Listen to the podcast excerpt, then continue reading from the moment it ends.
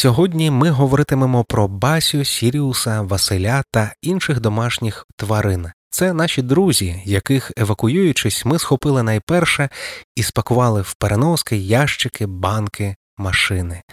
Для когось із них це була перша в житті подорож.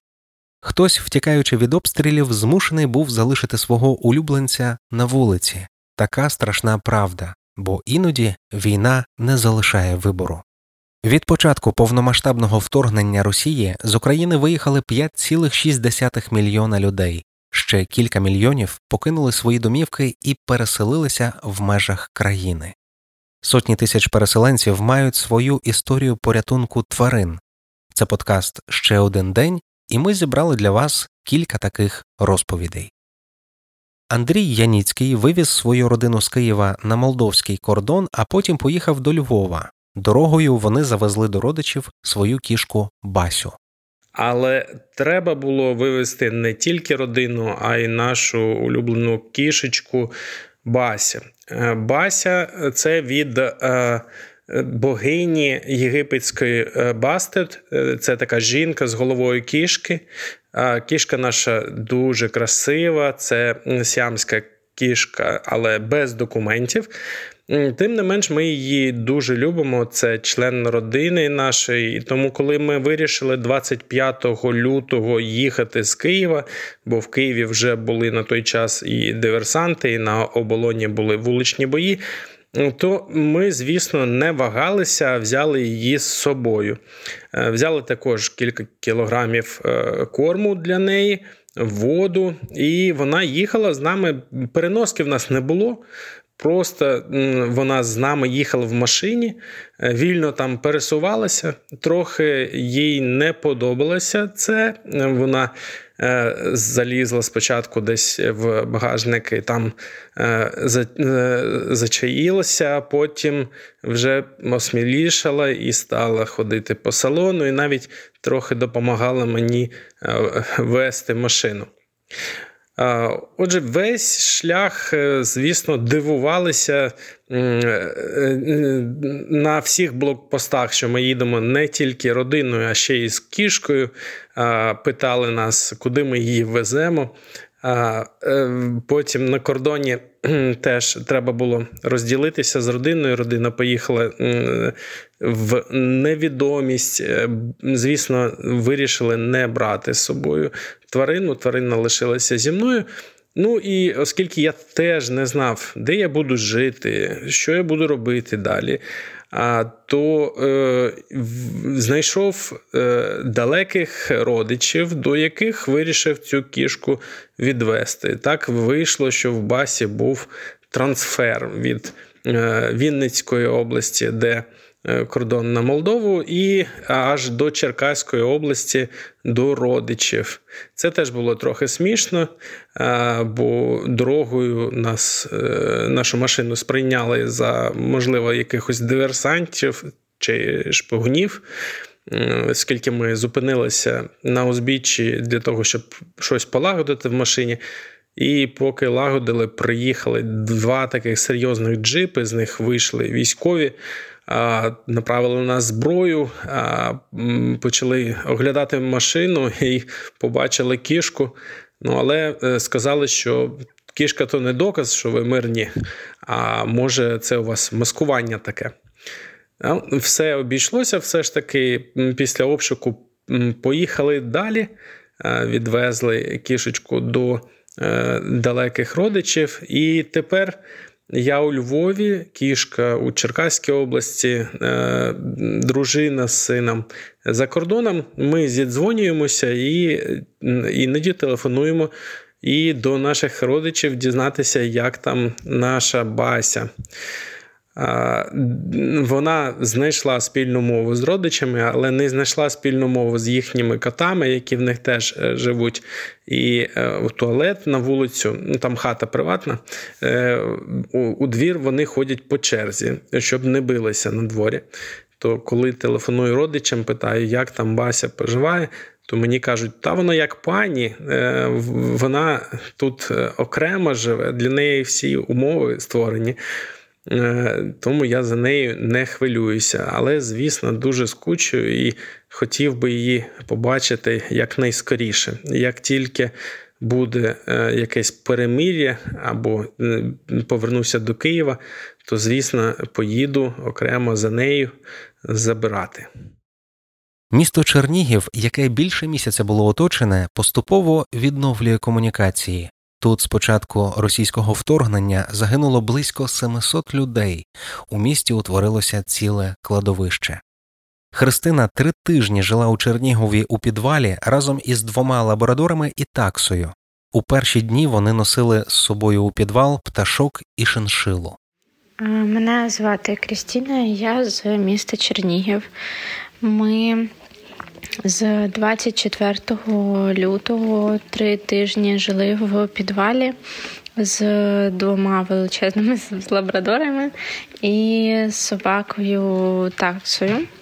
Перші дні ми з собою також забирали пташок і шиншилу, але зрозуміли, що в підвалі дуже багато пилу і дуже холодно, і їм набагато гірше буде внизу, щоб вони не похворіли, тому що було незрозуміло, чи можна взагалі отримати допомогу від е, ветеринарів. Тому ми ховали їх, е, ставили прямо в ванну і накривали якимись плідами. От. Коли вже вирішили виїжджати, то постало питання, як взагалі загрузитись в машину, тому що в нас було е, четверо дорослих, п'ятеро дорослих людей. Е, виходить три собаки, е, клітка з шиншилою, клітка з попугою, з попугами. Вот. Звичайно, було дуже сильно незручно. Шиншилу я все ж таки віддала до мами. Вони їхали іншою машиною, тому що не було взагалі. Ну, у нас вже собаки і в ногах е, сиділи, і клітки на руках були. От. Дуже всі посміхались на блокпостах, коли перевіряли у нас документи. Е, там е, казали, жартували, що ми веземо таке біологічне оружие у вигляді наших собак. Там запитували, як звати. Е, дуже добре ставились до цього. Собаки, в принципі, ніби де і пташки ніби відчували, що ну, відбувається щось дуже важливе, і в цей час треба просто трошки потерпіти. Ми їхали 15 годин, зупинились лише. Два рази, щоб собаки сходили в туалет, але вони от спокійно сиділи, спали. Хоча, враховуючи, наприклад, от такса Гренка, вона взагалі не посидюча навіть в машині, вона там дуже хвилюється, тремтить. А тут, напевно, всі настільки сильно чи втомились від вибухів. Від цього ну, постійного стресу, чи просто реально собаки відчували що зараз нам дуже сильно треба їх допомога у вигляді спокійного, е, спокійної поведінки. От, звісно, зараз, коли ми живемо вже в спокої, там дві два тижні, навіть більше двох тижнів, то видно, що поведінка тварин дуже сильно змінилася. Вони нарешті почали нормально спати, бо до цього е, у них були ну вони прям у вісні могли там скуліть дрожать, а зараз вони вже знову починають е, гулятись, бо раніше дуже багато спали, і пташки дуже багато спали. Навіть після того, як от ми приїхали, десь е, ну, ще тиждень вони прямо ніби відсипалися від всього того, що вони там пережили. Ще одна героїня цього епізоду Наталія, родом із Луганщини. Жінка двічі переселенка. У 14-му вона змушена була тікати з рідного дому, а тепер знову виїхала з Києва до Польщі. Вона жила на лівому березі Києва разом із дочкою. Їхня дорога за кордон була довгою та важкою. Ми поїхали на вокзал, два коти в переносці, мопс і два щурики у переносках. Я й донька. На львівський потяг ми не потрапили, Потім був ще один на Західну Україну. Ми туди не потрапили, але взагалі обирали просто будь-який потяг.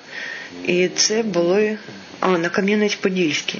Нас пустили оцей потяг. Ми їхали з ними, з тваринками у тамбурі, стоячи, багато годин. Мопс героїчно сидів з нами, не скавучав, не просився. Коти взагалі сиділи в переносці безвилозно. Ми намагалися якось їх там кормити чи поїти, але їсти вони нічого не хотіли, е, так як і щурики.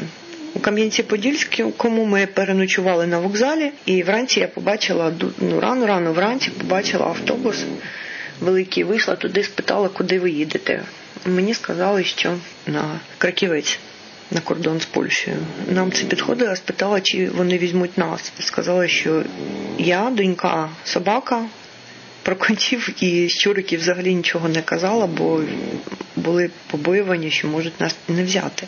Нас погодилися взяти, були місця. За двох людей ми заплатили три тисячі до краківця і ще 600 гривень взяли за собаку. Я ще раз подумала, добре, що я не сказала про котів. І щурів, бо може і за них взяли по 600 гривень, а у нас стільки на той момент грошей не було.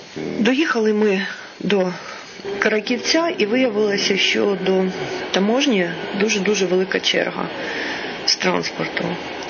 І тут наш водій і жінка, яка супроводжувала автобус, сказали, що ми тут будемо стояти дуже-дуже довго. Вам буде краще, якщо ви поїдете, не поїдете, а підете пішки, бо це буде скоріше.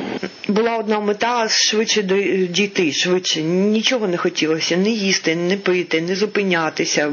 Бо здавалося, якщо ти зупинишся, то в тебе скінчаться все сили, і ти просто не зможеш більше йти. Іти було важко. Дуже вдячна моїй собаці, моєму собаці, що він йшов не спавши, не ївши, це вже були, була вже друга доба, коли ми не відпочивали, ніде не зупини, не зупинялися на відпочинок. Але він просто йшов з нами мовчки, не капризував і взагалі дуже дуже гарно себе поводив. Коти у переносці теж сиділи мовчки, не кричали, не явчали, тільки е, періодично там щось вовтузилися, бо намагалися ну, зручніше вмоститися. Якось ми дуже переживали за щуриків. Було холодно, а щурики, коли перемерзають, вони дуже легко можуть захворіти на запалення легенів. Взагалі думали, щоб не загубити їх дорогою, бо рюкзак наплічник постійно відчинявся, і переноска з'їжджала і могла випасти з наплічника. Але ми дісталися до краківців. Дуже вдячна я жінці, яка змогла нас підвести бо 27 кілометрів, я вам точно скажу, ми просто б не дійшли. Але нас підвезли до краківців, і там почалася друга частина наших поневірянь, той самий день, коли іноземці намагалися штурмувати краківці, і е, вони були всю ніч, ворота майже всю ніч були закриті дуже дуже невеликими темпами, пропускали жінок і дітей дуже невеликими. Ми стояли кілька годин в юрбі, дуже дуже плотно притиснуті одне до одного. До одного. У мене на шиї висіла переноска з двома котами, і на іншому плечі в мене висів Гарріс. Це мій мопс. Бо якщо я б його опустила донизу, то я б його вже не підняла, бо його просто затоптали.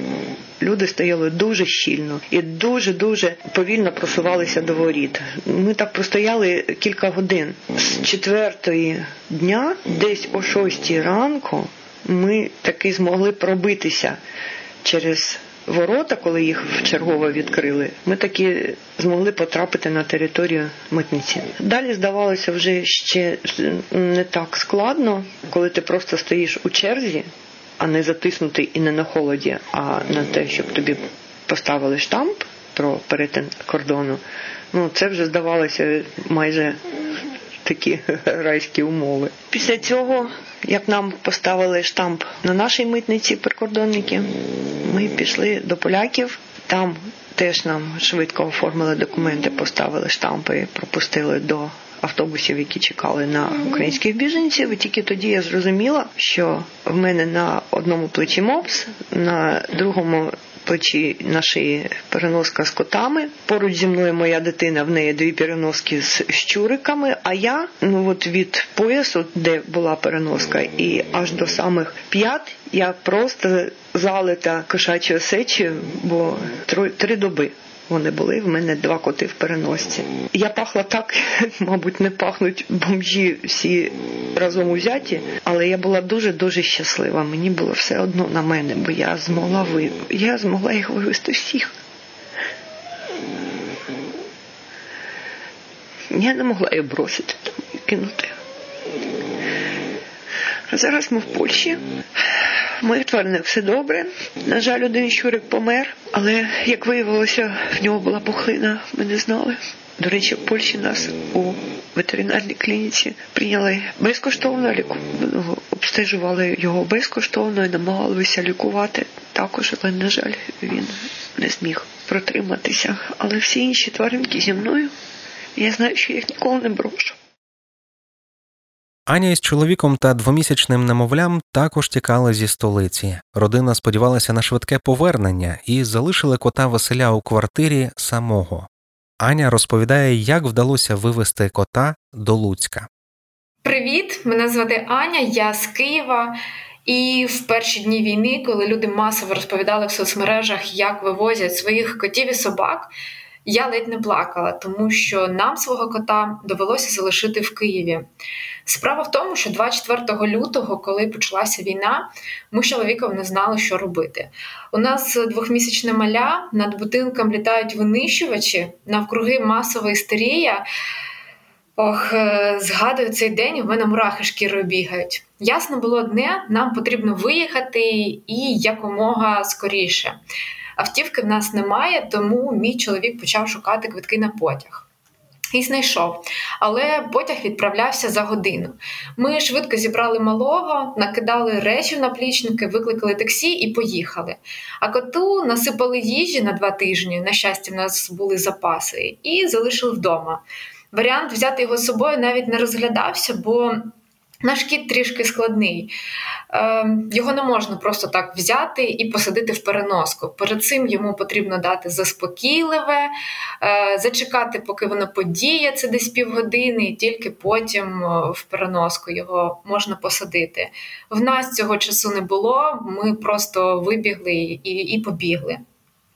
Якщо чесно, то в мене навіть не було відчуття, що ми його кидаємо. Я думала, максимум тиждень він посидить вдома і ми повернемось. Але цей тиждень е, ну, пролетів як один день. Ми в дорозі його провели, а потім, коли вже приїхали в безпечне місце, трішки видихнули і прийшли в себе, то зрозуміли, що в нас вдома в Києві залишився кіт один в зачиненій квартирі, і потрібно його рятувати. На щастя, ми знайшли дівчину, яка погодилась ходити до нас додому і годувати кота. Катя, якщо ти це слухаєш, дякуємо тобі велике. Ти просто наше спасіння. Так пройшов ще тиждень або навіть два. Ми зрозуміли, що війна не закінчиться в найближчі місяці. Орендували квартиру в Луцьку і почали думати, як нам перевозити кота. Знайшли волонтера, і домовились з друзями, що вони нагодують Василя заспокійливим, посадять в переноску і передадуть цьому волонтеру. Але на ранок, коли вся ця операція мала відбутися, мені подзвонили і сказали: Аня, кіт не їсть корм, в який ми додали заспокійливе. І це був капець, бо без заспокійливого до нього навіть підходити страшно. Він ну, ну дуже агресивний до чужих людей, ну, це просто небезпечно. Тому я сказала, що ребят, дякую, що ви погодились е, нам допомогти, але просто не чіпайте його тоді, ну бо це реально небезпечно. Але за півгодини нам надіслали відео, де наш Василь сидить в клітці. Я просто не повірила своїм очам. Не знаю, як їм це вдалося, але ми були просто нереально щасливі. Потім 10 годин в дорозі, і Василь до нас приїхав.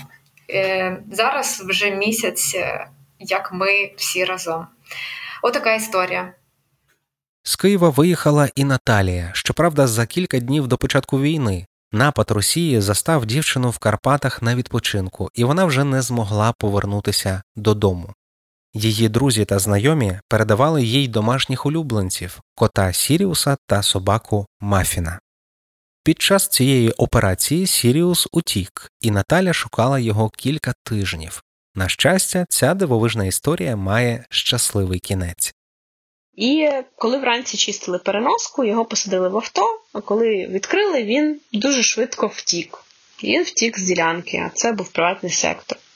Мені довелось майже автостопом долати 300 кілометрів, аби почати пошук кота. Я приїхала через 7 годин після його зникнення. В холод, мороз, сніг, е, темряву вже майже в невідомому місці. Я вперше за цей час мала таку приступ естерики, тому що я не знала, як це взагалі можливо, як знайти кота в незнайомому місці, коли він втік. Ну це ж не людина, яку можна докричатись, і вона відгукнеться 100%. Але мені дуже допомогли люди. Друзі, власне, моя подруга, з якою ми забирали Сіріуса, яка дуже його любить, Оленка Павлова, вона авторка кота інжира, це популярний комікс-персонаж інтернету, вона опублікувала в себе оголошення про про те, що він зник. У себе на сторінках я в себе, і ми почали таку інформаційну і пошукову кампанію знайти кота Сіріуса. Ми розпосюдили це по місцевих пабліках, знайшли багатьох місцевих людей, яких знали, чи особисто або віртуально відгукнулася одна місцева активістка Оля, яка потім допомагала мені дуже. Наступного дня ми разом розвісили друковані оголошення по всьому мікрорайону, на всіх стовпах, на всіх дошках оголошень, в магазинах. Ну, словом, вони були всюди, по всіх, на кожного стовпа дивився красивий пухнастий кіт і казав, що знайдіть мене. А, І таким чином ми якби розгорнули цю пошукову кампанію, спілкувалися з сусідами. Вже люди мені казали, що кота не бачили, наголошення бачили, тож якщо що, вони зателефонують. Мене вже почали сусіди впізнавати, співчувати.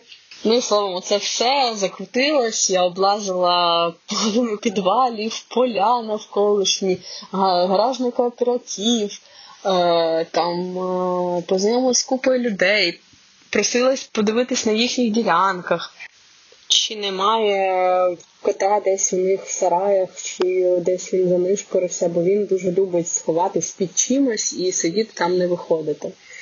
А, Словом, не було кота, не бачили, хтось бачив, але чи того. І ми ще випадково побачили дуже схожого кота прям дуже спухнастого, приблизно такої ж ну, з помісі порід. От за ним ганялись десь близько години по території недобудованого будинку, виманювали його з під будівельного вагончика. Я не могла його розглядіти зблизька, тому треба було переконатись.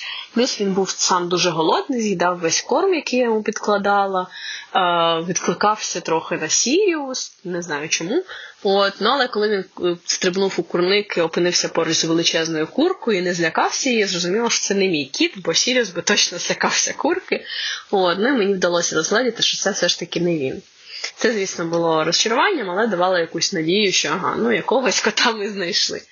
А, Словом, я загалом в Кам'янці там з невеликою перервою, але провела близько двох тижнів. Кожен день рано вранці приїжджала, поверталась прямо перед комендантською годиною. По кілька годин на день я шукала Сіріуса,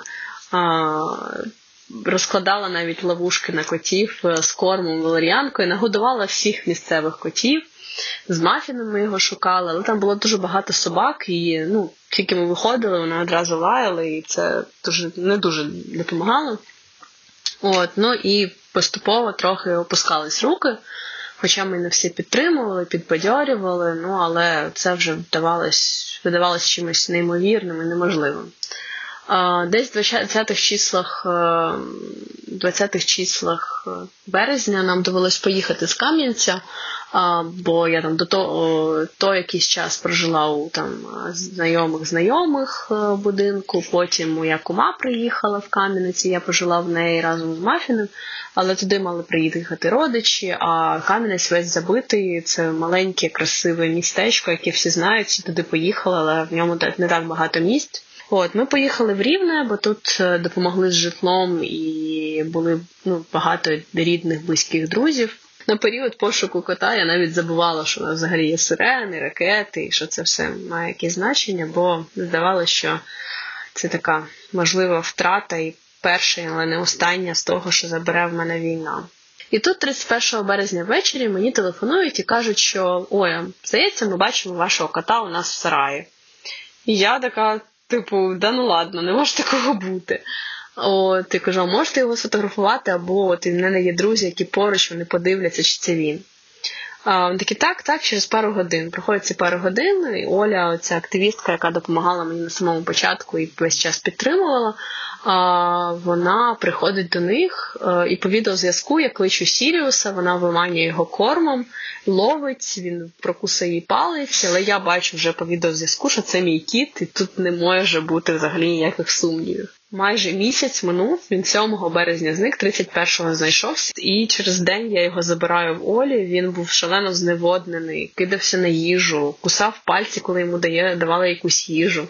Мене спочатку прийняв, що жінко, я тебе не знаю, я не бачив тебе місяць, але коли дала йому ковбаску, то він, звісно, вже подобрішав і був лагідніший. Став більш лагідний, приходить лащиться. Раніше він був більш відлюдьковитий, ніж зараз. Зараз же навіть на руки більш спокійно дається, не так виривається. Словом, зрозумів, що вдома краще і переноски не так вже й погано. Такі історії вселяють надію, правда? Нам хочеться, аби знайшлися усі, хто зник під час цієї жорстокої війни, як, наприклад, котик із Бородянки, який два місяці пробув у зруйнованому будинку і вижив. А в наступному епізоді ми розкажемо вам про медиків, евакуацію важкопоранених та лікарів без кордонів.